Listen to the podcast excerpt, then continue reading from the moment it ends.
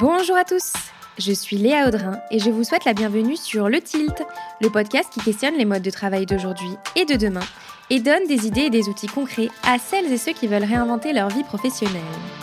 Je suis l'hôte de ce podcast et également coach et formatrice en développement de carrière et en reconversion professionnelle.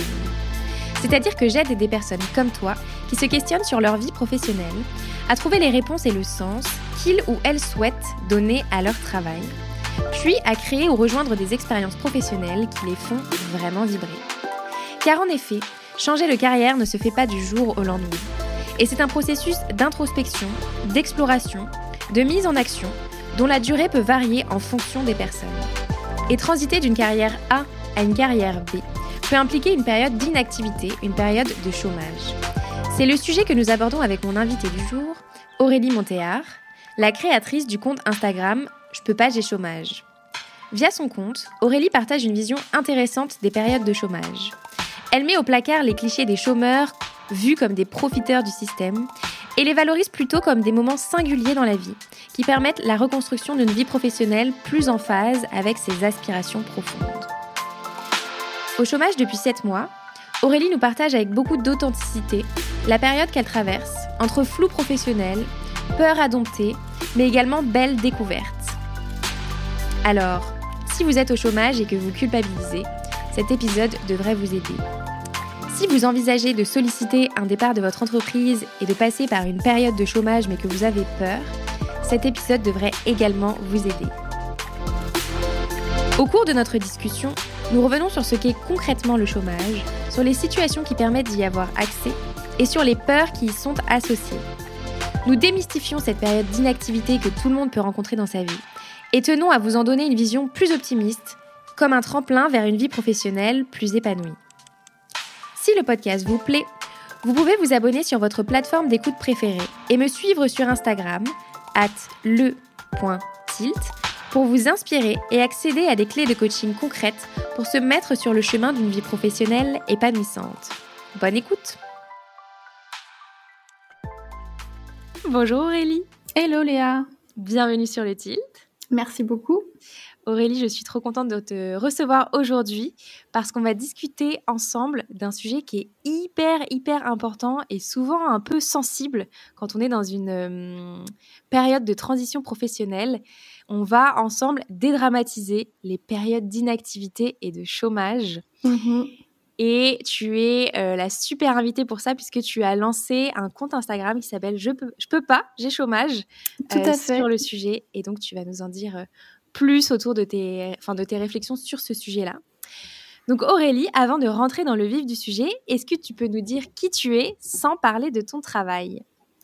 Du coup, Du coup, cette coup, question, c'est ouais. la première fois. oui, oui, cette question est, est assez marrante parce que effectivement, euh, donc je suis au chômage depuis depuis sept mois euh, maintenant, et, euh, et c'est vrai que on a on a vraiment tendance à se définir par son travail. Donc c'est marrant que tu poses cette question parce que justement c'est c'est beaucoup plus difficile de de parler de soi spontanément que juste de de parler de ce qu'on fait dans la vie. Euh, donc je vais essayer d'y répondre.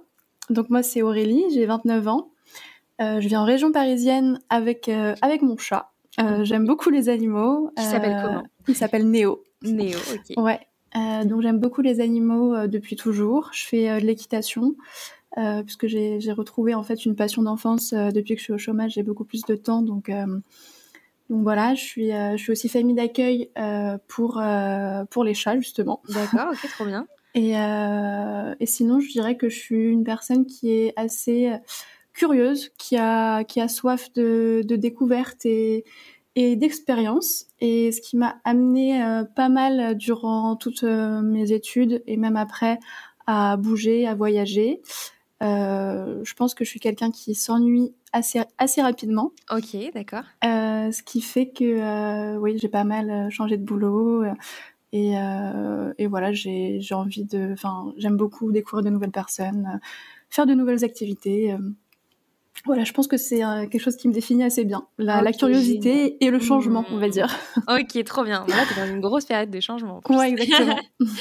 Et du coup, est-ce que tu peux nous dire euh, quel a été ton parcours professionnel jusqu'à euh, il y a sept mois euh, et ton début de chômage? Ouais, alors du coup, euh, moi, à la base, j'ai eu un parcours assez, euh, classique et linéaire, puisque du coup, j'ai eu un, mon bac et j'ai été directement dans une école de commerce euh, où j'ai eu un, master en business development et une spécialisation en marketing. Et j'ai eu euh, la chance euh, d'être embauchée en fait directement à la fin de mon stage de fin d'études, donc un peu euh, le graal pour les jeunes diplômés qui cherchent leur premier boulot. donc j'ai commencé par une expérience en CDI du coup chez Pierre et Vacances, donc dans le secteur du tourisme en marketing digital. après ça, je suis partie pendant presque un an à l'étranger voyager. Ok, donc tu avais pris une année off Ouais, c'est ça. D'accord. J'ai démissionné en fait une première fois du coup déjà pour euh, pour essayer de avoir autre chose, juste prendre le temps de voyager. Euh, je pense que justement j'avais enchaîné mes études sans vraiment prendre le temps de la réflexion et c'était un peu le le moment euh, de partir loin euh, en Australie du coup pour faire complètement autre chose. Et, ok, ouais, t'es vraiment partie à l'autre. Ouais, c'est ça, à l'autre bout du monde pour faire complètement autre chose. Et, euh, et, en revenant, euh, je me posais déjà un petit peu la question de, du sens au travail. Et du coup, euh, je me suis dit comment faire pour euh, allier mes compétences que j'ai acquises dans mon école de commerce et avoir un travail qui a du sens. Et donc, je me suis dirigée vers le milieu des ONG.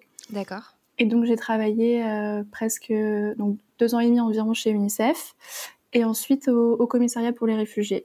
Et donc là, depuis septembre dernier, du coup, je suis euh, au chômage pour euh, une reconversion qui est en cours. Voilà. Ok. Alors, en fait, ce qui est hyper intéressant avec toi, Aurélie, c'est que tu as déjà eu cette, euh, cette phase de questionnement sur le sens. Mmh et tu y, as trouvé, enfin, tu y as trouvé une première réponse au final dans ce, ce revirement de situation vers les, vers les ONG et les associations, en fait.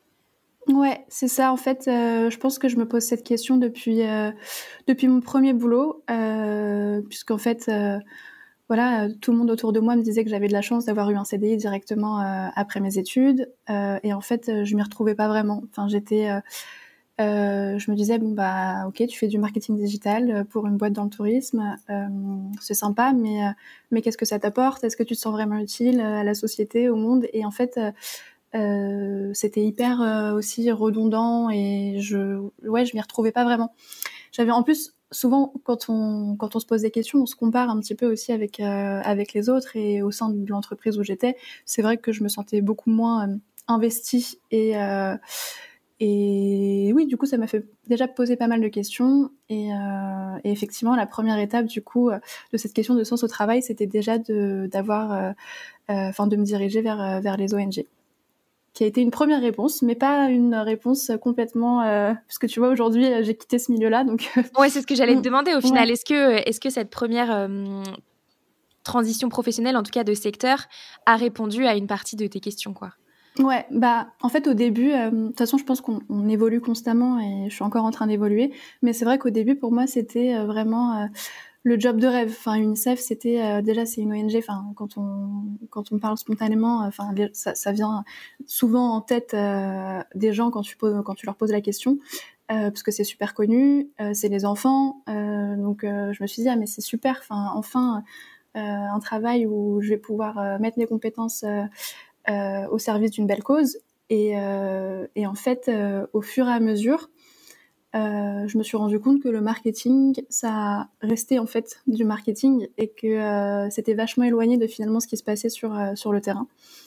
Donc, donc je suis hyper contente d'avoir travaillé, d'avoir travaillé pour eux. Hein. C'est une superbe expérience, mais avec mon cheminement personnel, je pense que j'avais besoin de, de prendre le temps pour pouvoir arriver à un métier un peu plus concret. Voilà. Mmh, ok. Et donc ça, c'est les réflexions que tu, que tu traverses en ce moment, en fait. Ouais, exactement. Mmh, ouais, ouais. Donc, est-ce que tu peux nous dire ce qui finalement a déclenché euh, ton départ de cette dernière expérience professionnelle? Alors, euh, bah déjà ce que je, ouais, ce que je viens de te dire par rapport euh, à mon cheminement sur sur la question de santé au travail, puisque puisque finalement le marketing ça reste du marketing, et je pense que aussi ce qui a accéléré cette réflexion, c'est aussi euh, le fait, euh, enfin, la crise sanitaire hein, concrètement, comme beaucoup de gens, je pense. Ouais. Euh, puisque, ouais, puisque en fait, bah, je me suis retrouvée en télétravail, comme beaucoup de gens, et du coup, à plus voir ses collègues, à plus avoir trop d'interactions sociales au travail. Et en fait, moi de base, je, pense que je suis une personne qui met beaucoup d'affect dans son travail, et du coup, c'est hyper important pour moi de me lever le matin et de me dire, bah voilà, je vais travailler, mais je vais aussi voir mes collègues sympas avec qui je m'entends super bien, etc. Et du coup, j'avais plus ça. Et donc, quand t'as plus ça, forcément, tout ce qui te reste euh, dans ton travail, c'est vraiment tes missions et ton travail. Et du coup, si euh, finalement ça t'épanouit plus, bah voilà, ça, ça, enfin du coup, ça a vachement accéléré euh, cette réflexion. Donc, donc dans un premier temps, j'ai quitté UNICEF pendant le, enfin juste après le premier confinement, en me disant bon bah je vais quand même laisser une seconde chance au secteur des ONG. Et donc c'est là que j'ai rejoint le commissariat pour les réfugiés je me suis dit, t'as qu'une expérience là-dedans, euh, on sait, enfin, creuse. Euh, ouais, voilà, creuse un petit peu, exactement. Et, euh, et du coup, finalement, bah, un an après, donc je, mon expérience au commissariat pour les réfugiés, je me suis rendu compte que c'était plus le métier, le souci que l'entreprise ou le contexte. Enfin, voilà. Ok, c'est trop intéressant parce que effectivement, ce que tu disais sur le premier confinement et le fait de te retrouver face à ton cœur de métier, en fait, mmh. parce que un travail, ça vient avec euh, bah, l'environnement de travail, euh, le lien humain et aussi le cœur de métier qu'on a. Mais c'est vrai que quand on enlève certains piliers qui sont hyper importants et qui participent au bien-être au travail, et qu'on se retrouve avec quelque chose qui au final euh, est un peu moyen ou, ou alors on, a de moins en moins d'intérêt pour le travail pur, ben forcément ça, ça crée des questionnements et je pense que pendant le premier confinement, moi compris, il y a eu énormément de gens qui se sont retrouvés face à à un pilier de leur boulot qui en fait euh, bah, fonctionnait pas quoi. Ouais, c'est ça. Je pense que ça dépend beaucoup de la personnalité de chacun euh, parce qu'il y a des gens qui sont très détachés, euh, ils ont leur travail à côté, ils ont leur vie privée. Mais moi c'est vrai que, enfin c'est pas que je mélange tout évidemment, mais c'est juste que je trouve ça hyper important. Enfin c'est quand même 90% de notre temps, on y va du lundi au vendredi quand on est salarié, donc. Euh, ouais, 80 000 heures dans une vie quand même. Hein. Ah ouais, bah je savais pas, mais c'est ouais, énorme. C'est énorme, c'est énorme. c'est énorme, ouais ouais ouais. Mm. Et encore, nous, on ne sait pas, nos, générations. Euh, oui, euh, bien ça, sûrement, oui, ça sera sûrement plus même. Ouais. Ouais. ouais, ouais. Mm. Et donc, du coup, comment est-ce que tu vis cette période-là de chômage euh, dans laquelle tu es actuellement? Alors, je pense que je suis déjà passée par plusieurs phases. déjà, déjà au début, je pense que j'avais envie de faire plein de choses. Je me suis dit ah c'est super, j'ai plein de temps pour moi, donc je me suis inscrite à plein d'activités. Euh, je voulais aller tout le temps, euh, je sais pas, au cinéma, dans les musées, euh, voir plein de monde, etc. J'avais envie d'avoir vraiment une vie remplie. Et, au fur et à mesure, je me suis dit, mais en fait, tu es au chômage, c'est aussi pour prendre le temps de enfin prendre du temps pour toi, mais aussi de prendre du temps pour ne rien faire. Donc je me suis laissée un peu plus vivre euh, parce qu'en fait, je pense qu'au début, j'avais un peu cette culpabilité qu'on peut ressentir en fait quand on est au chômage, de se dire, bah en fait, euh, regardez, je suis au chômage, mais regardez tout ce que je fais. Tu vois, un petit peu ce truc de prouver aux gens, euh, bah ouais, je suis au chômage, mais regardez, je suis bénévole dans tel asso, je fais ça, je fais telle activité sportive, j'ai une vie super remplie, c'est super. Mais mais en fait, finalement, c'était peut-être, enfin, évidemment, je faisais des choses pour moi, mais euh, je pense que j'avais aussi un besoin de, montrer que c'était utile et que je le faisais et que je perdais pas mon temps en fait. Mmh. que tu tombais pas dans l'écueil un peu du cliché du chômage, voilà. Euh, elle profite et elle fait rien quoi. Exactement, ce cliché qu'on entend euh, énormément et qui qui m'énerve un petit peu parce que parce qu'il y a tellement de cas de figure différents et, et mais voilà, je pense que j'étais un petit peu comme ça au début et, et là j'ai un peu là, ça fait sept mois, donc on va dire que je suis une chômeuse confirmée. un level de chomage euh, bien entamé. Exactement. Et, euh, et, du coup, j'ai pas mal eu le temps de réfléchir, de me poser. J'ai pris beaucoup plus le temps pour moi. Euh, et, et c'est aussi justement en me laissant du temps et du temps pour réfléchir que j'ai eu l'idée de créer ce compte Instagram pour, pour parler du chômage. Et je pense que si j'étais toujours dans, mes, dans mon rythme effréné à faire plein de choses, etc., euh, j'aurais pas pu me poser euh, ce, ce, genre de questions. Mmh, ouais, je comprends. Je comprends. Donc en fait, toi, tu as identifié trois phases. La première, ça a été euh, l'espèce de d'hyperactivité pour brasser un peu des choses et prouver. Enfin, j'ai envie de dire brasser de l'énergie, brasser du temps pour prouver aux gens que tu faisais pas rien, quoi. Et ensuite, tu as eu vraiment ce, un peu ce contre-coup de besoin de retour à toi, de calme et de, au final, pas faire grand-chose qui a, in fine, amené une période un peu d'introspection et d'exploration du champ des possibles pour toi, quoi. Ouais, ouais, exactement. Et puis, et enfin, oui, comme je t'ai dit, c'est ça. Enfin, c'est comme ça que j'ai eu l'idée de ce compte. Enfin, puisqu'en fait, on se rend compte aussi quand on est au chômage que c'est un vrai sujet. tout le monde tout le monde te pose la question de pourquoi tu es au chômage, comment tu t'es retrouvé là, est-ce que c'est un choix, euh, enfin, est-ce que tu t'ennuies, est-ce que, enfin, en fait, c'est vraiment un sujet de société et et, euh, c'est un sujet de société qui va avec aussi son lot de réflexions euh, un petit peu ennuyantes parfois et un petit peu énervantes. et, et j'avais aussi envie de montrer que avec ce compte, en tout cas, de que c'était pas que ça et que on pouvait aussi euh, que c'était aussi important de, déculpabiliser tu vois. Parce que je pense comme je te disais moi je, je, suis passée par cette phase de culpabilité au début. Et, euh, et en fait je pense que c'est important de déculpabiliser. Enfin c'est un droit on a cotisé pour euh, pour avoir ce droit et, et, peu importe la raison en fait. Même si enfin si on a juste envie de se reconvertir ou si on a fait un burn-out ou si on s'est fait licencier voilà c'est un droit et il faut juste faut juste en profiter en fait. Ouais, c'est hyper intéressant et je trouve que ça amène euh, une notion euh, dont on a déjà parlé ensemble puisque nous nous sommes appelés avant cet enregistrement, mais euh, c'est vrai qu'il y a deux, deux cas de figure dans le chômage. Tu as le chômage qu'on dit choisi, euh, qui est engendré par un départ choisi et, et, parce que tu sais que tu vas pouvoir potentiellement prétendre à, à ces allocations-là. Et puis tu as le chômage aussi qui est subi, c'est-à-dire que tu te retrouves au chômage du jour au lendemain, tu n'as rien demandé.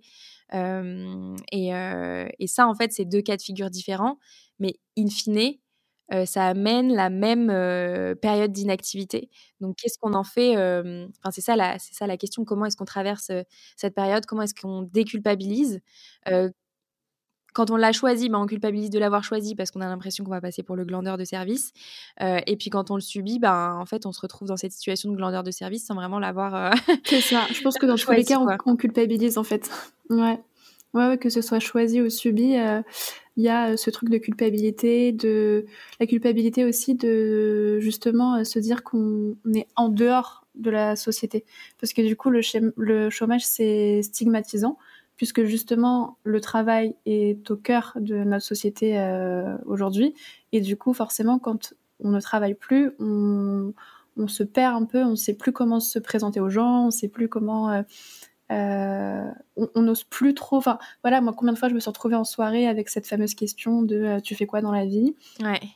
Et euh, d'être un petit peu mal à l'aise à pas trop savoir quoi répondre parce que justement, je suis au chômage, que je suis dans une période de flou et que c'est pas évident de comprendre et de se mettre à la place. Enfin, pour plein de gens, c'est pas forcément évident. comment, comment dire En fait, tu vois, ils ont euh, ils ont une certaine manière de voir le travail qui est différente de la mienne et du coup forcément euh, ils, peuvent, ils peuvent juste se dire ben en fait elle avait un super boulot elle était plutôt bien payée euh, voilà enfin qu'est-ce qui se passe quoi? Ouais c'est ça pourquoi est-ce que c'est un caprice? Est-ce qui s'est passé ouais, un truc ça. de fou? ça. Ouais. Mmh. Donc du coup là après sept mois de chômage tu dirais que c'est quoi les plus et c'est quoi les moins d'une période comme celle-ci? Alors, euh, on peut commencer par les côtés négatifs, ouais. sur des trucs un peu plus positifs. Euh, du coup, le, côté négatif, euh, déjà, premier point forcément, c'est le côté financier, puisqu'on va pas se mentir, c'est toujours compliqué. bon, après, ça dépend effectivement de, ça dépend du salaire de chacun à la base, hein, mais, mais c'est vrai que le côté financier, c'est quand même ce qui revient le plus. Et, justement, ça, fait partie aussi de la réflexion de, se dire, d'accord, donc là, je voulais complètement faire un virage à 360 dans mon métier, peut-être faire quelque chose beaucoup plus dans le social, mais du coup beaucoup moins payé. Et en plus, en ayant cette période de, de chômage avec assez peu de moyens, on se rend compte que forcément, c'est aussi peut-être quelque chose d'important ou pas important. Enfin, c'est un bon moyen aussi de se rendre compte de, du rapport qu'on a à l'argent. Euh, donc ouais, donc premier aspect, je dirais les finances. Ensuite, euh, deuxième aspect négatif, je dirais que c'est aussi la solitude en quelque sorte, puisqu'en fait, euh, forcément, on n'a plus le côté social du travail. Euh, la plupart des gens autour de nous euh, bah, travaillent tous les jours. donc, on a beaucoup de temps avec soi-même. Donc, c'est négatif, mais je pense qu'on peut en ressortir quand même du positif. Quoi. C'est tout dépend de chacun. Enfin, ça dépend de son de, de, de son niveau d'indépendance, de son niveau de bien-être avec soi-même. Ouais, c'est ça. Ouais, mmh. mais c'est un petit peu une période où tu te retrouves toi avec toi, quoi. C'est ça, exactement. C'est ok, c'est plutôt cool. Si t'es pas ok ou que ça soulève des choses un peu compliquées, ça peut être. c'est ça. dur à aborder comme. ça peut être dur à aborder, mais je pense que dans tous les cas, il en ressortira quelque chose de positif, même si c'est pas facile pour tout le monde. parce que c'est important de se confronter à soi et à, euh, au vide entre guillemets euh, de et, au temps en fait, juste euh, juste le temps qui est qui est là et qui que tu peux remplir en fait, que tu es seul à décider es à décider en fait comment remplir ce temps. Et donc ça, je dirais que c'est quelque chose de positif.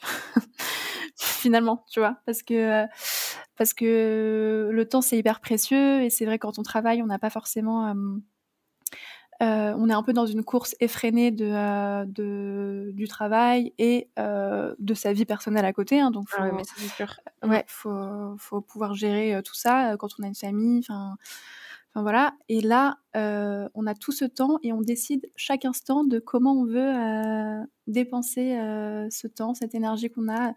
Et, et, du coup, je trouve que ça, c'est super.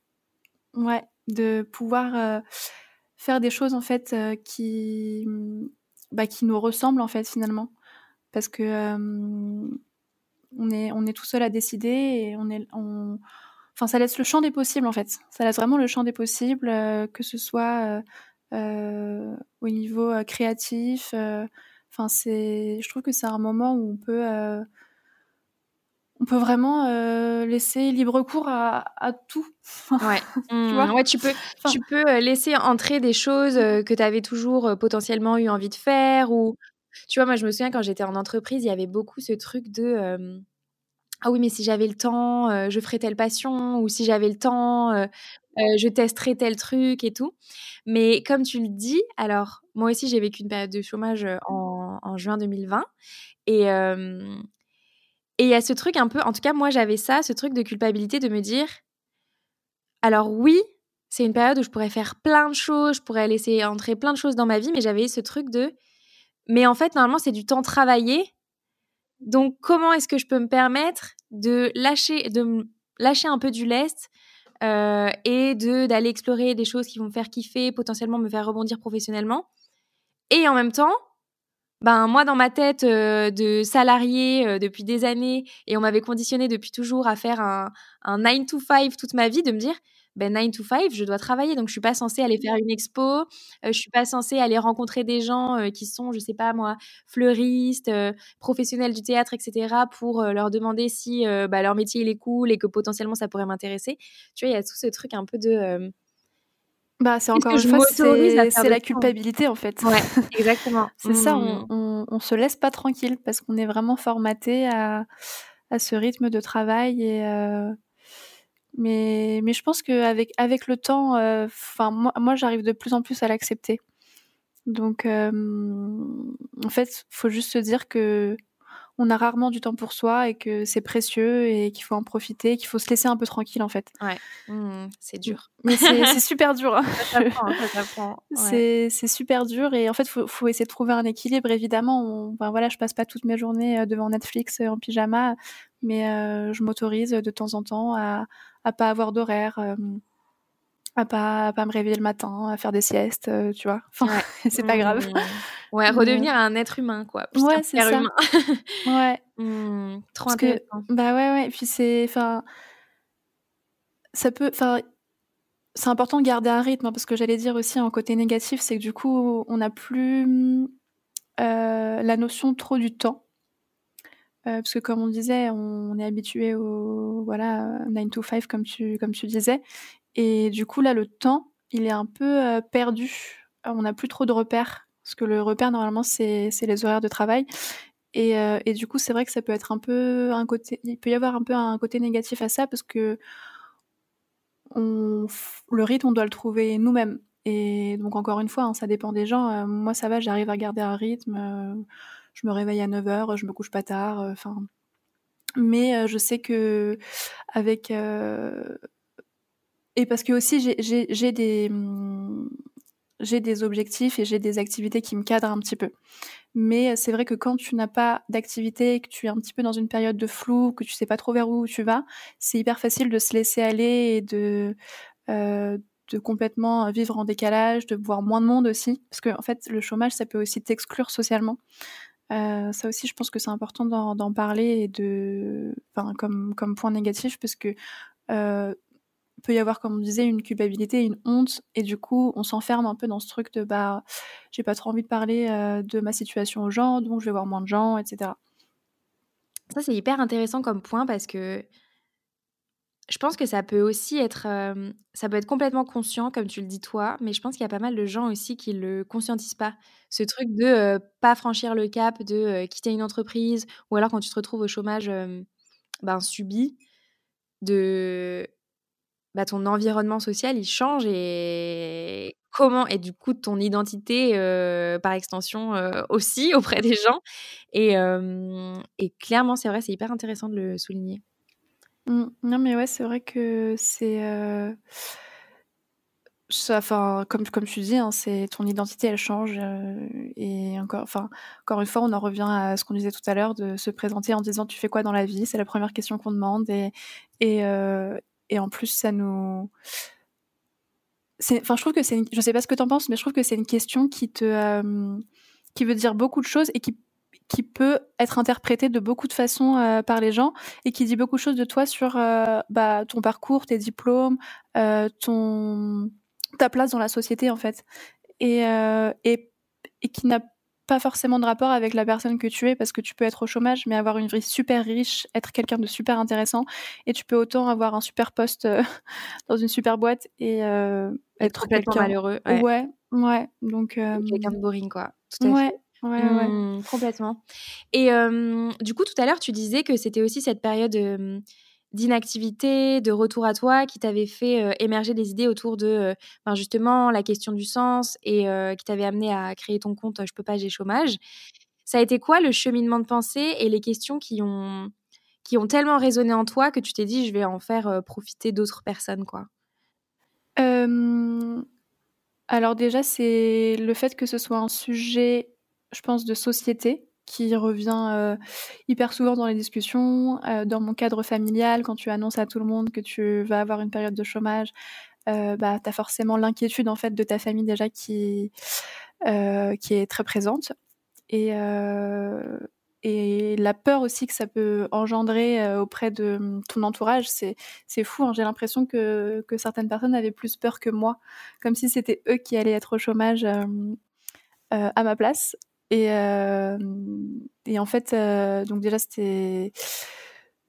C'est en partie. Euh, ouais, les discussions que j'ai eues, en fait, avec, avec mes amis, ma famille, etc., qui, qui m'a fait me rendre compte que c'était un sujet tabou et soit on, soit on m'enviait, en fait, soit on s'inquiétait. C'était soit à trop de chance, tu vas être en vacances et tu vas être payé, soit oh là là, mais euh, t'es folle, euh, tu vas faire comment euh, Enfin, c'est vraiment. ça y est, ta carrière est fichue, quoi. Ouais, c'est ça. T'arrêter deux mois, c'est terminé, quoi. Ouais. Mmh.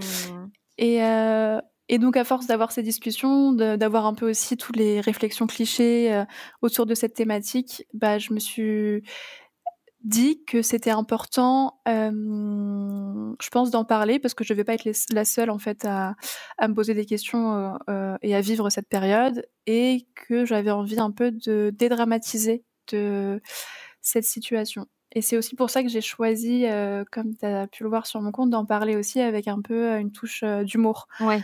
Parce que tu, tu es, les gens qui te connaissent pas encore, enfin pour les gens qui te connaissent pas encore, tu fais des beaucoup de mèmes. Oui, voilà. D'ailleurs, j'en ai vu un parce que là on se parle, on est le lendemain du premier tour des élections. Ah oui. Et tu en as fait un sur si chaque candidat était une une offre d'emploi. Une offre d'emploi. J'ai ri, mais j'ai ri. J'ai trouvé ça génial. ouais. je me suis dit que c'était marrant de faire un truc avec l'actu et effectivement, ça, ça a l'air d'avoir fait rire pas mal de personnes. Ouais, c'était très bien vu. C'est un de tes talents. Je sais pas si, si tu as fait un peu pendant ta période d'exploration et de retour à toi un peu tes talents, mais tout le monde serait pas capable de faire de l'humour comme ça sur des périodes d'inactivité, tu vois. bah, c'est marrant que tu parles de ça parce que je, tu vois, je pensais pas que j'avais cette ressource en moi de pouvoir faire ce genre de potentiel humour. ouais, ouais, et c'est, et c'est encore une fois, c'est si j'avais pas eu cette période, tu vois, je me serais pas découverte peut-être ce côté créatif et d'avoir des idées un petit peu justement, enfin de faire des mèmes, etc. Donc, donc je suis trop contente. Et je pense que ça m'a servi aussi, aussi à ça, quoi. Et, et ouais, le fait d'en parler avec humour, en fait, je trouve que l'humour, ça met tout de suite une certaine distance avec la situation, tu vois. Parce que comme c'est une situation qui est pas drôle de base et qui est pas drôle pour plein de gens, etc. Et ben, quand on parle avec humour, tu te, tu dédramatises le truc direct parce que tu as pris de la distance avec le truc et tu peux en rigoler. Et je pars du principe qu'on peut rigoler de tout. Ouais. Attends, c'était quoi la. Hum, il y avait un mec sur YouTube qui disait un truc, une punchline très bien à propos de l'humour. On peut rigoler de tout, mais pas avec n'importe qui. Ah oui, peut-être, je sais pas qui, Rémi Gaillard, je crois. Ah oui, c'est les internets euh, des années 2000. Oui, ça, c'est, euh, il faisait des caméras euh, cachées. Ouais, non, exactement. Ouais. Et j'ai, j'ai, toujours trouvé ça très juste. Et effectivement, je pense que, mais après c'est trop bien parce que du coup, toi, ce que tu proposes, tu proposes de l'humour, tu prends, tu prends pas, mais en même temps, si ça peut aider des gens à dédramatiser leur période d'inactivité, c'est trop bien, quoi. Oui, voilà. Et et puis, même si je parle d'un sujet sérieux, euh, parce que je peux parler hein, des moments d'incertitude du chômage, des difficultés qu'on peut rencontrer, mais j'essaie toujours de l'amener, tu vois, avec euh, avec quand même une touche d'humour au début pour euh, euh pour pouvoir prendre le truc un peu plus euh, légèrement, parce que ça reste quand même des sujets sérieux. Enfin, la question de de, de trouver un métier dans lequel on est épanoui, c'est tellement d'actualité et ça ça questionne tellement de personnes de notre génération. Enfin, c'est c'est une quête sans fin, j'ai l'impression.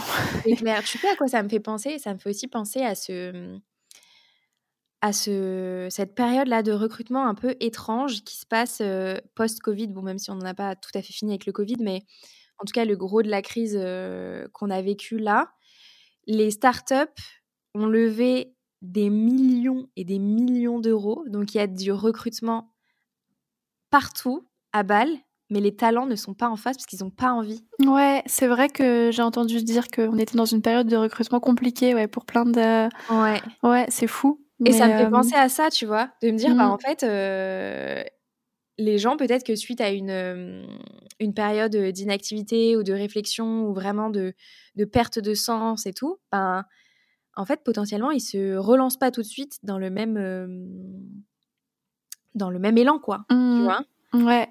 Non, mais oui, la crise, ça a bousculé plein de monde. Hein. Enfin, c'est sûr que euh, euh, je pense que les gens ont envie de prendre leur temps. Ils pensent à, à leur bien-être euh, avant tout et, et, ils sont moins dans ce truc de d'ambition, de gravir, les échelons dans les entreprises. On est plus sur des voilà, on cherche l'épanouissement avant. c'est plus la même ambition. Voilà, avant le confort.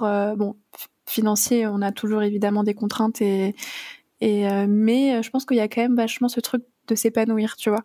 On, on, le voit aussi avec les hum, tous les nouveaux, euh, enfin les slashers, ceux qu'on appelle les slashers, qui font plein de choses différentes. En fait, ils font plein de choses différentes parce qu'ils aiment plein de choses différentes et ils cherchent eux l'épanouissement dans leur travail avant tout. Ouais, complètement. Et puis une activité peut répondre à tel pan de la personnalité ou des compétences de telle personne, enfin de, de, de, qui ils sont, et puis une autre activité, ouais. autre chose quoi. Ouais, complètement. Mmh. Je trouve ça hyper intéressant. Enfin, moi, je suis plutôt en, phase avec le fait de ne pas trouver sa voie, mais plutôt de trouver ses voies, tu vois. Enfin, je pense qu'on peut avoir plusieurs métiers euh, dans une vie, en fait. On est... Tu vois, moi, je suis déjà passée par, je sais pas, quatre ou cinq idées de reconversion, et je sais que je vais encore changer peut-être. C'est quoi tes idées? Alors, à la base, euh, à la base, euh, je voulais reprendre des études de psychologie. Euh, et bon, cinq ans d'études, devenir psychologue clinique, euh, enfin pour devenir psychologue clinicienne, c'était euh, finalement trop compliqué parce que je me suis rendu compte que je voulais quelque chose de plus concret et être cinq ans dans la théorie, c'était euh, c'était un peu trop long pour moi.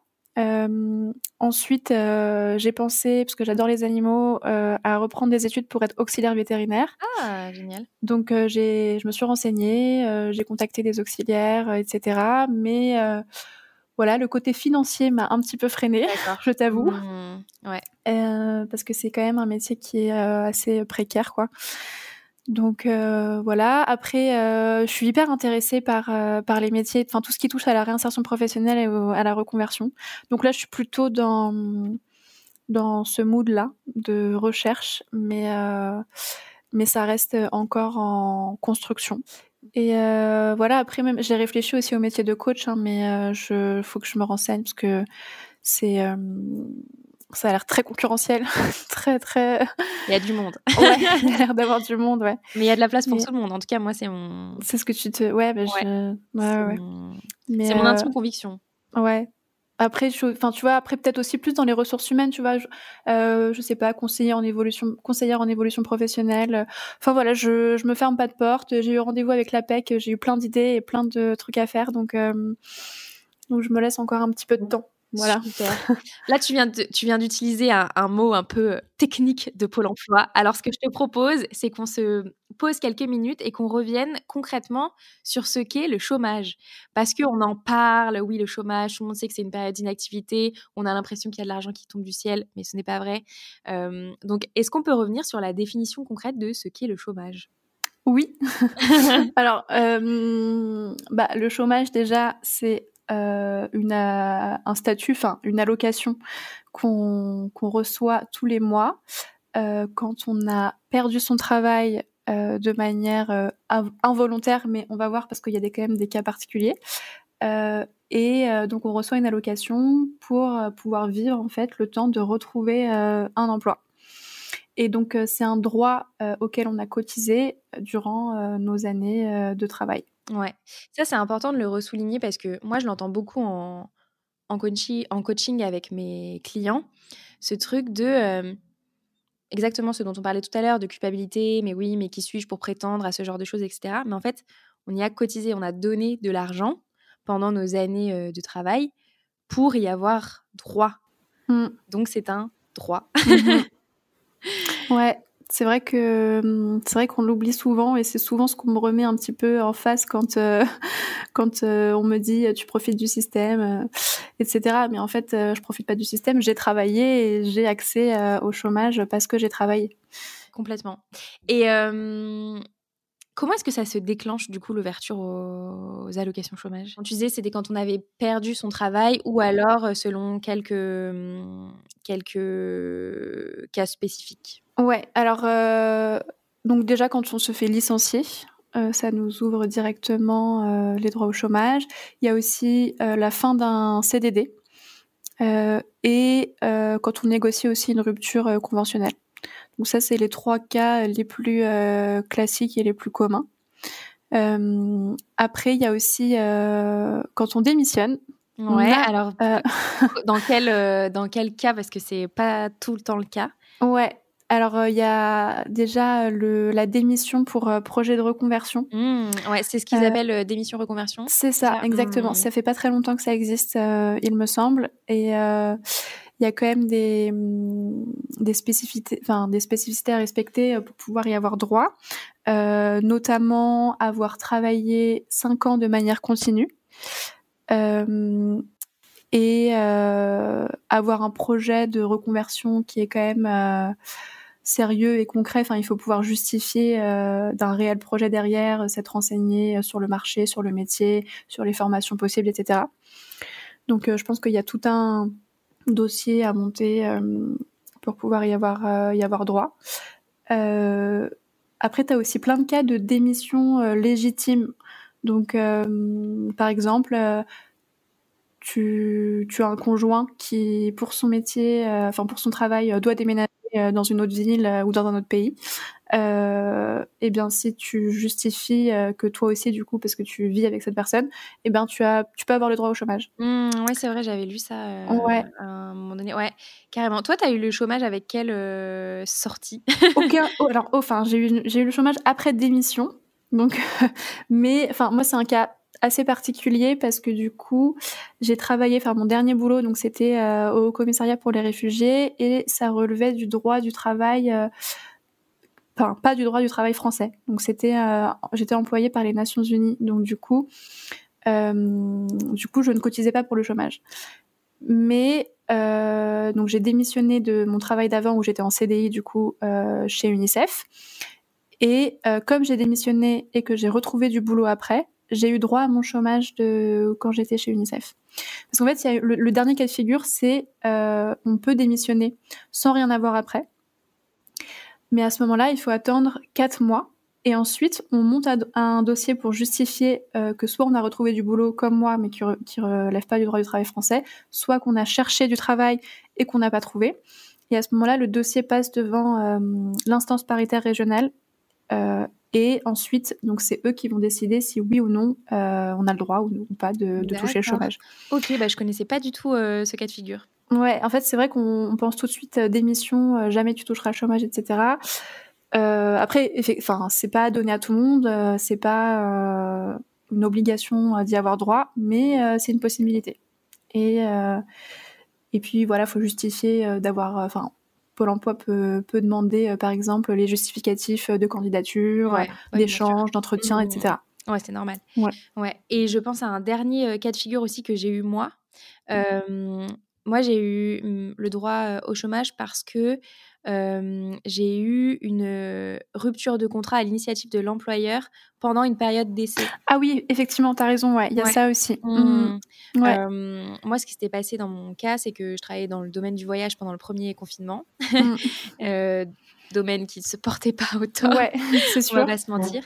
Et, et, donc voilà, il se trouve que moi j'avais une, j'avais eu ce, ce truc-là que je connaissais pas du tout de ouais possibilité de chômage parce que mon contrat a été rompu par mon employeur pendant ma période d'essai.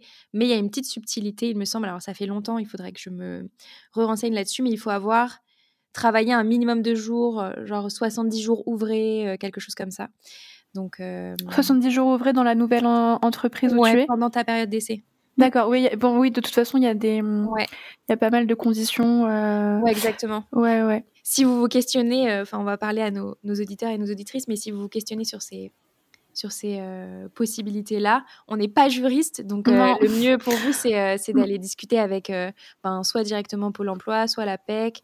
Il y a plein, plein de ressources sur Internet aussi qui parlent. ouais, bah, Pôle emploi, ils expliquent, enfin, ils ont une page sur leur site où ils expliquent vraiment toutes les possibilités de comment toucher le chômage. Il y a un numéro gratuit aussi, où il y a un petit peu d'attente en général, mais ils répondent.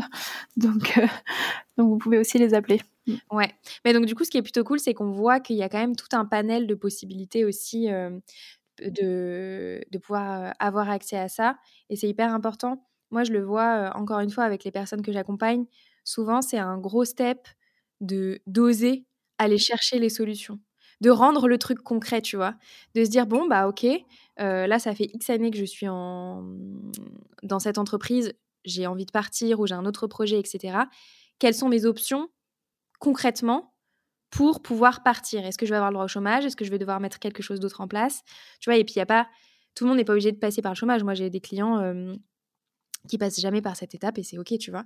Mais, mais voilà, juste de s'ouvrir le champ des possibles pour se rassurer aussi euh, sur cette transition euh, financière qui se passe quand on fait une transition professionnelle, quoi. Ouais, parce que c'est souvent la plus grosse peur que les gens ont en mmh. général. Donc, mmh. ouais. C'est quoi d'ailleurs les autres peurs euh, qui sont engendrées par le chômage? Toi qui connais bien le sujet, euh... euh La peur avant, tu veux dire de, bah, passer le cap ou quand tu bah, alors ouais, bah, alors déjà avant et, et pendant. Alors bah avant c'est alors moi je suis peut-être un cas particulier mais j'avais pas trop peur avant. en fait, je pense que j'ai tellement euh, attendu ce moment que j'étais plutôt euh, excitée à l'idée de me d'avoir du temps et de me retrouver. Euh, puis en fait, je m'étais déjà renseignée avant si, j'avais vérifié si j'allais bien toucher le chômage, etc. Donc, tu vois, j'avais, j'étais quand même assez rassurée.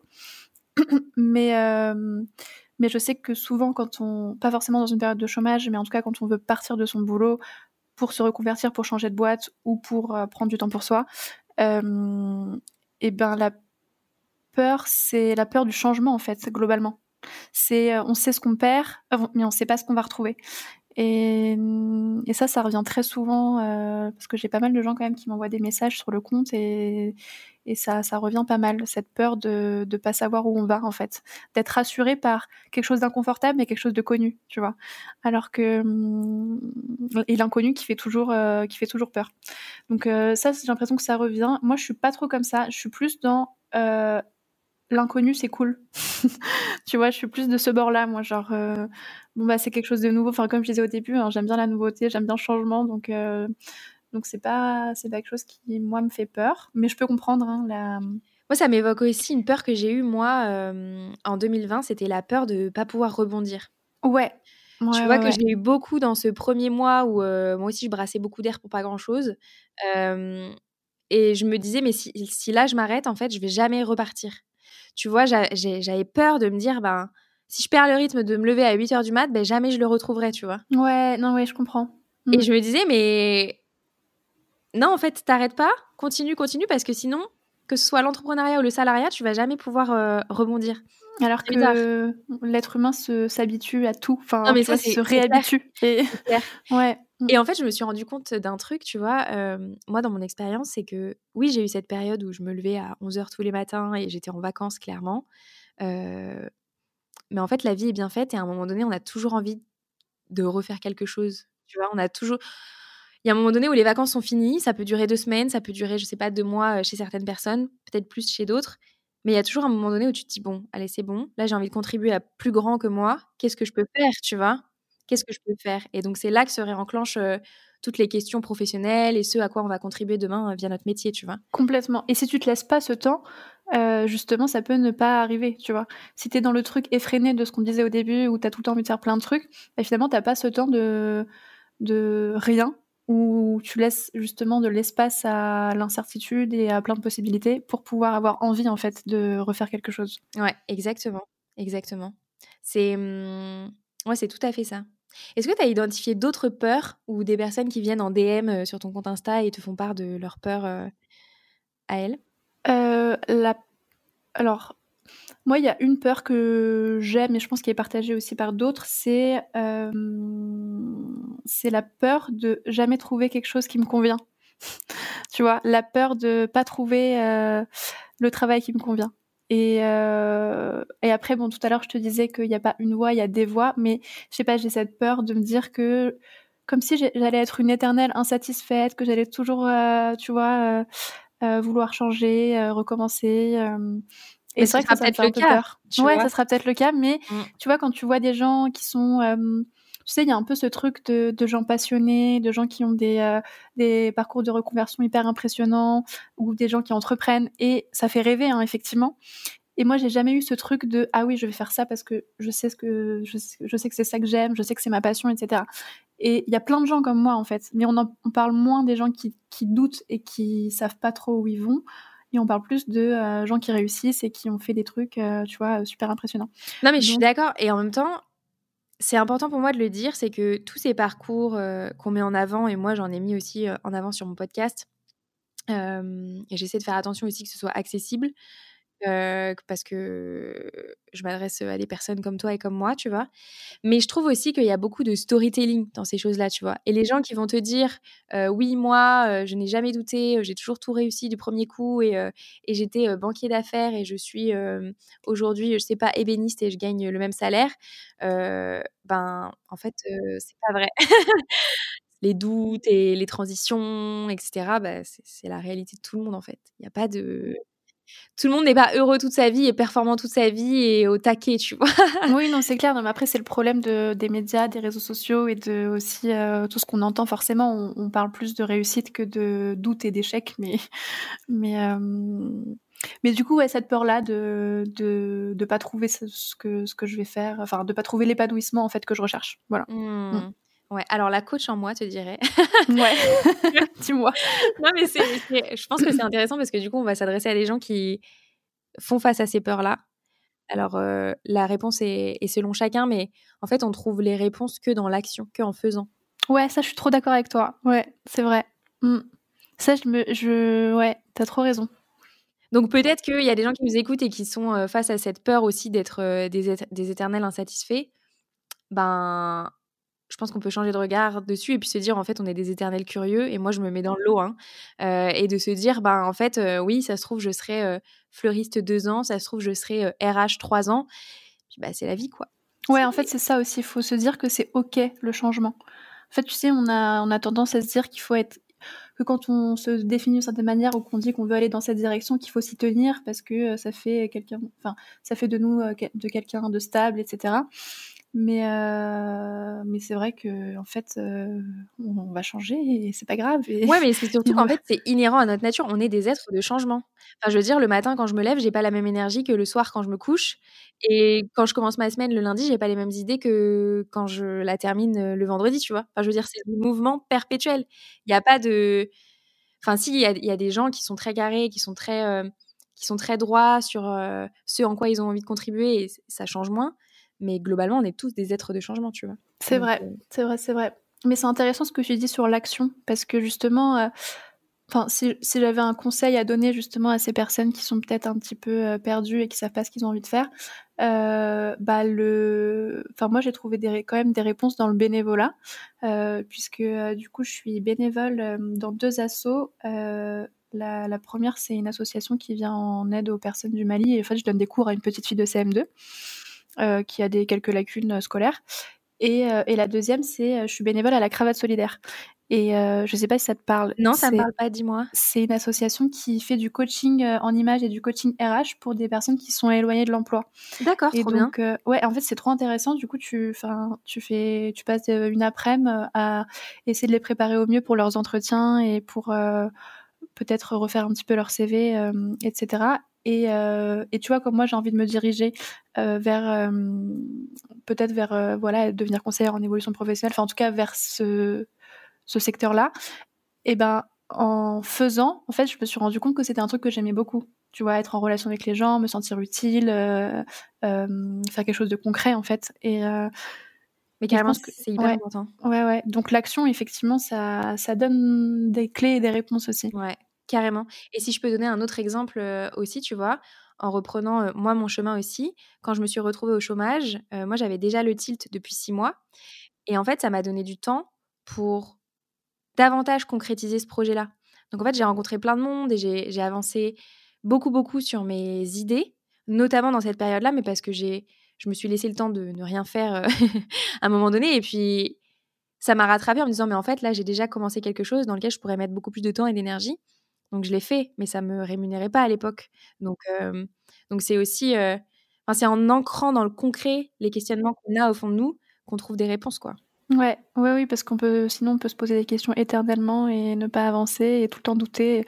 Mais oui, à un moment, il faut agir, c'est sûr. c'est bien de se poser des questions, mais il faut agir aussi. Ouais. Mais, c'est, mmh. mais ce passage à l'action-là, il n'est pas toujours évident parce qu'on a des peurs et qu'on a des choses qui nous bloquent, quoi. Ouais, mais ça peut être un tout petit truc, hein, juste euh, voilà, on a une idée de, de métier en tête, euh, enfin voilà, trouver une association, appeler quelqu'un euh, qui fait ce métier-là, voilà, faire des enquêtes métiers aussi, j'en ai fait quelques-unes, c'est c'est hyper intéressant, juste sur LinkedIn. Et plus les gens, ils adorent parler d'eux et de leur métier. Donc franchement, non mais c'est vrai, enfin, je le dis à mes clients, ouais. Ah ouais. ouais. des gens qui ont peur de solliciter. Non, les gens, ils adorent parler de, de leur métier quand ils aiment ce qu'ils font. Enfin, c'est, c'est super. Enfin, donc, euh, donc, faut pas hésiter. ils seront ravis de répondre aux questions, quoi. Donc. Ouais, c'est tellement mmh. vrai. Mmh. Ouais, ouais. euh, est-ce qu'il y a d'autres peurs euh, que toi, tu as eues ou que, sur lesquelles tu as déjà échangé avec des personnes dans la même euh, situation? Euh, Je réfléchis.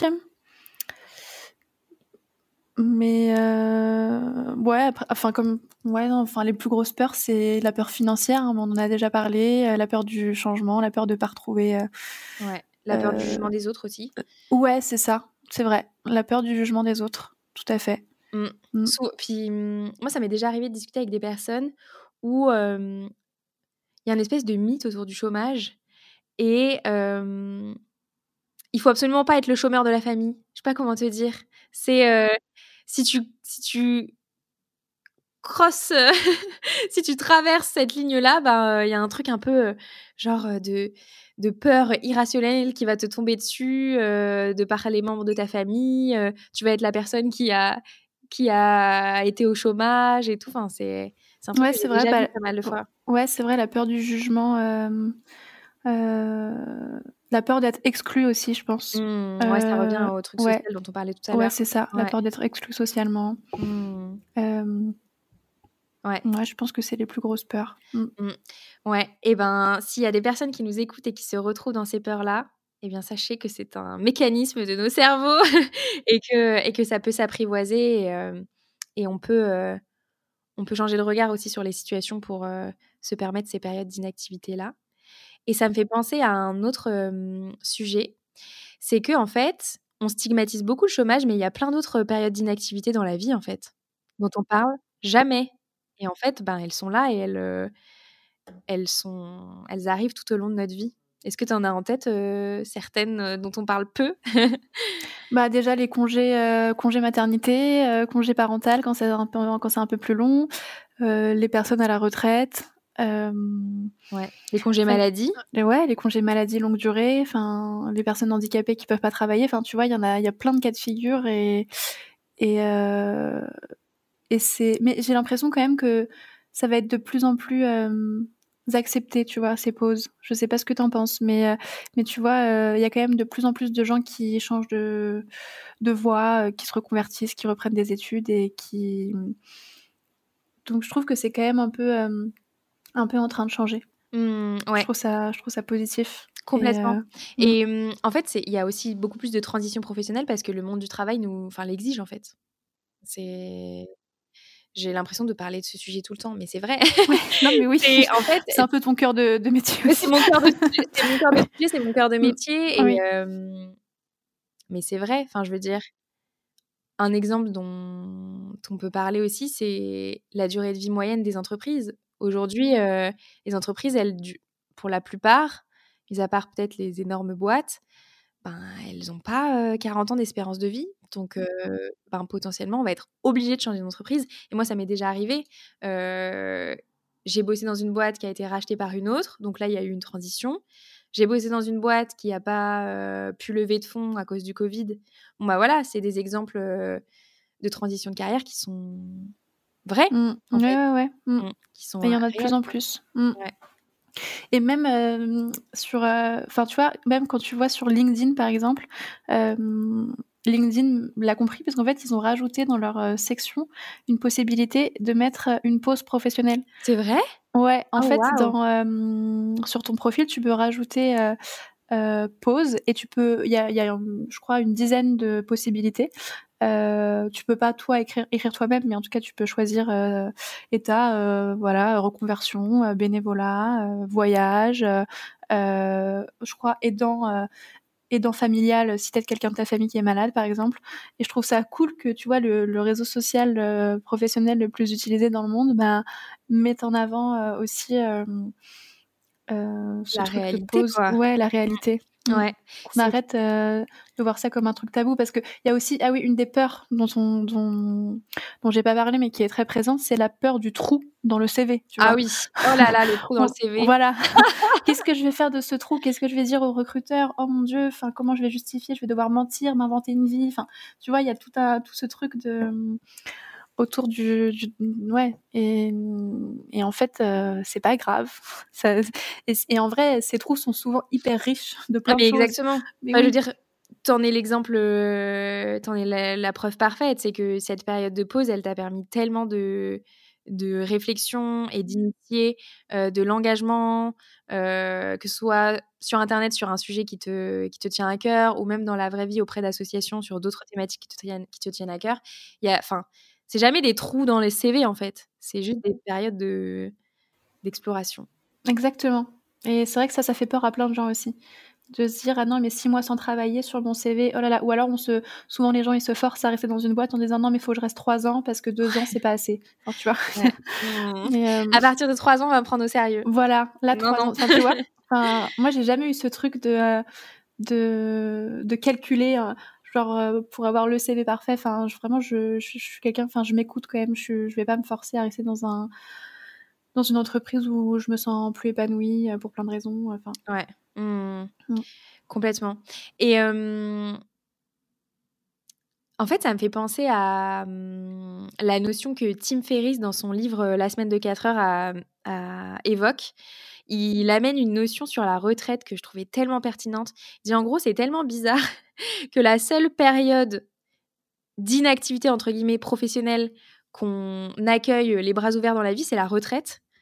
Il dit en fait, c'est tellement dommage parce que la retraite, c'est le moment où, de un, on a moins d'argent puisqu'on est à la retraite, on est moins en santé parce qu'on s'est donné pendant 40, 40 ans dans un boulot.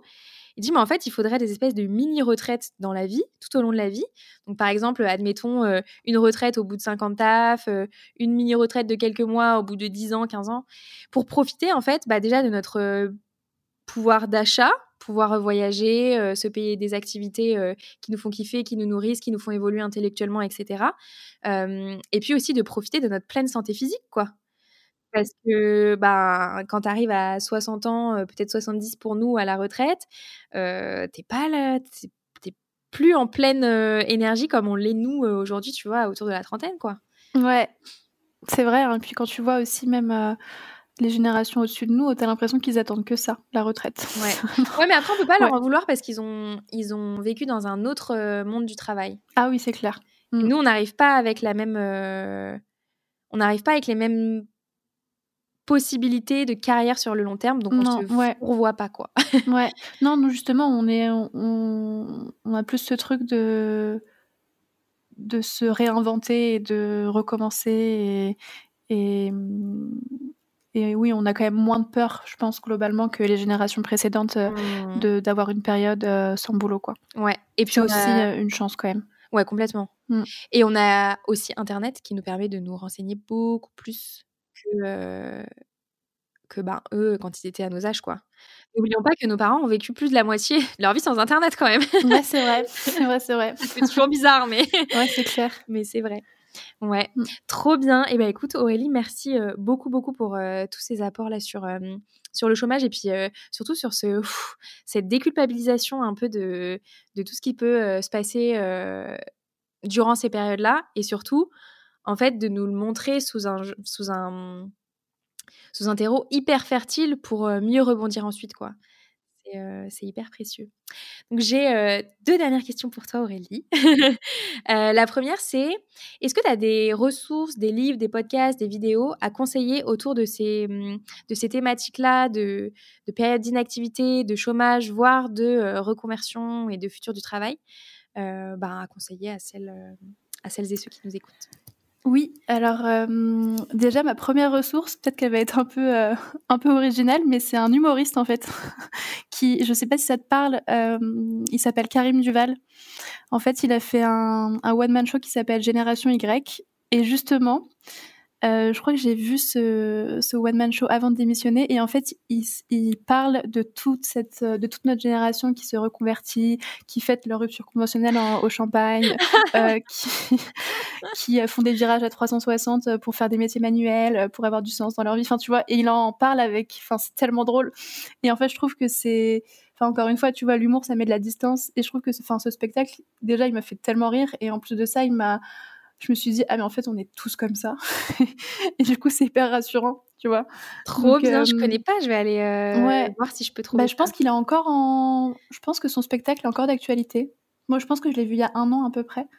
Euh, juste euh, ça devait être peut-être juste après le deuxième confinement, je sais plus. Mais euh, donc, euh, je suis un peu perdue au niveau des confinements. Ouais, j'en ai avec une amie la dernière fois. Moi, je, pareil, je ne sais plus. Mon seul repère temporel, c'est mars 2020, premier confinement. Ouais, voilà. Mais du coup, c'était entre, enfin, c'était pas après le premier, ça devait être, voilà. Mais je pense que c'est encore d'actualité.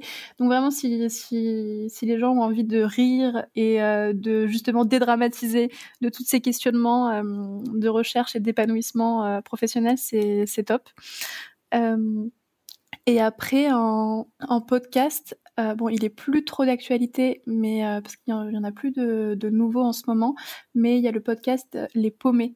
En ah oui, oui, je connais. Ouais, tu connais? Ouais, c'est c'est Make Sense qui fait ça. Donc je sais qu'il y en a pas mal. Bon, ils sont encore hein, tous sur sur les plateformes, mais il y en a pas de nouveaux qui sortent. Mais je sais que c'est trop bien aussi pour pour se sentir moins seul dans ces périodes de questionnement.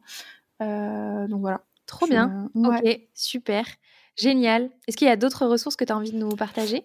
Euh, Et après, il y a un livre, moi, qui m'a quand même euh, assez marqué que j'ai lu justement pendant le confinement, c'est Kilomètre Zéro. Ah oui, alors j'ai jamais lu, mais je le vois partout. Ouais, bah en fait c'est une, euh, c'est un roman, mais du coup c'est l'histoire d'une femme qui euh, travaille à un rythme effréné, qui ne pense qu'à son boulot, euh, qui est limite en burn-out. Enfin, voilà, sa vie c'est son travail, et elle part au Népal. Et en fait, à travers cette histoire de cette femme qui part au Népal, on a quand même, enfin, le roman nous fait passer des messages de questionnement sur le rapport à la vie, au travail, etc. Et, euh, et c'est, hyper cool. Enfin, c'est, trop hyper prenant. Donc voilà. Ouais, trop bien. Je pense qu'il faut que je le lise parce que je le vois partout en story en ce moment. Donc, ah ouais, euh, ouais, je pense que le message est clair. ouais, ouais. c'est un signe. ok, mm. génial. Trop bien. Bah, merci beaucoup pour ces belles ressources. Là, je vais aller regarder le spectacle de. T'as dit Yannick Duval? Karim Duval. Karim Duval. Ouais.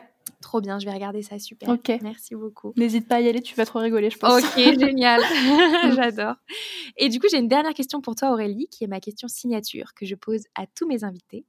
Euh, c'est si tu pouvais constituer ton board de rêve dans lequel tu convierais euh, trois personnes, personnalités, entrepreneurs, euh, qui te conseilleraient tout au long de ta carrière, qui est-ce que tu mettrais dedans? Alors, la première personne euh, à laquelle j'ai pensé, c'est un rappeur. D'accord. c'est Orelson. Aïe, aïe, aïe, euh, merci, j'adore. T'aimes bien? Ah, je, je, le casse partout, je le casse dans mes cours en école de commerce, dans ah mes formations et trop ah, j'adore. Ok. Mais en, en vrai, euh, c'est un mec, tu vois, quand tu, quand tu l'entends parler, quand tu le vois, il est pas forcément sûr de lui, il est, il est assez humble, je trouve.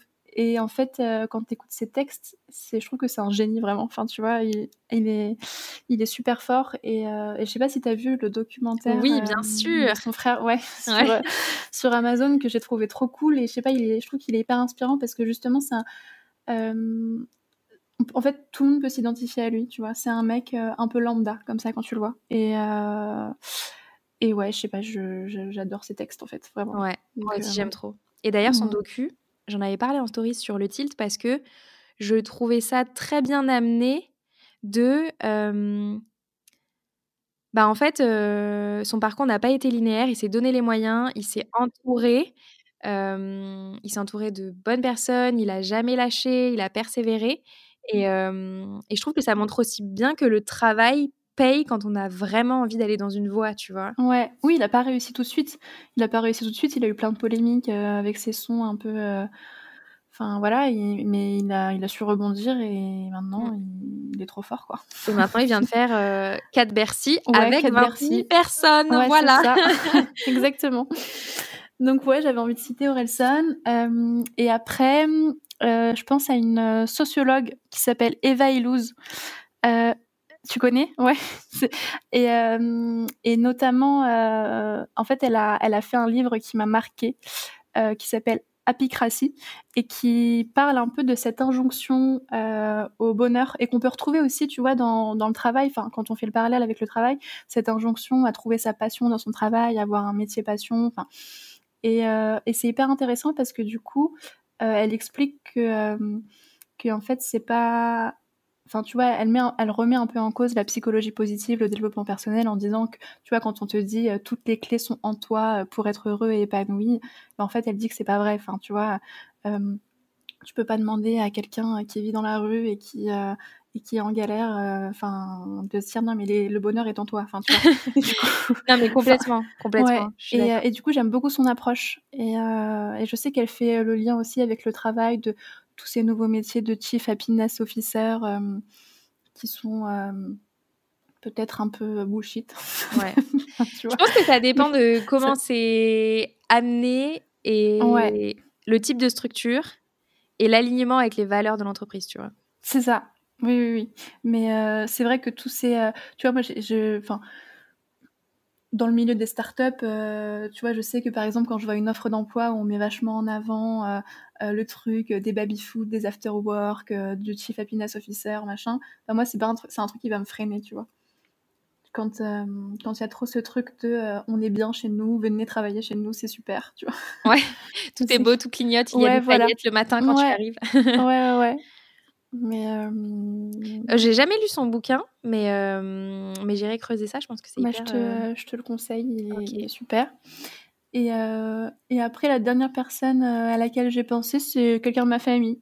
c'est c'est ma sœur, parce que du coup, on est super proches, déjà en âge, et elle habite pas loin de chez moi. Elle, est, elle a été maman très jeune. et elle a toujours, enfin, elle était encore étudiante, elle a réussi à faire ses études en parallèle et, et elle est hyper sportive, elle fait de l'athlétisme euh, à un niveau assez élevé, enfin elle est au championnat de France et tout.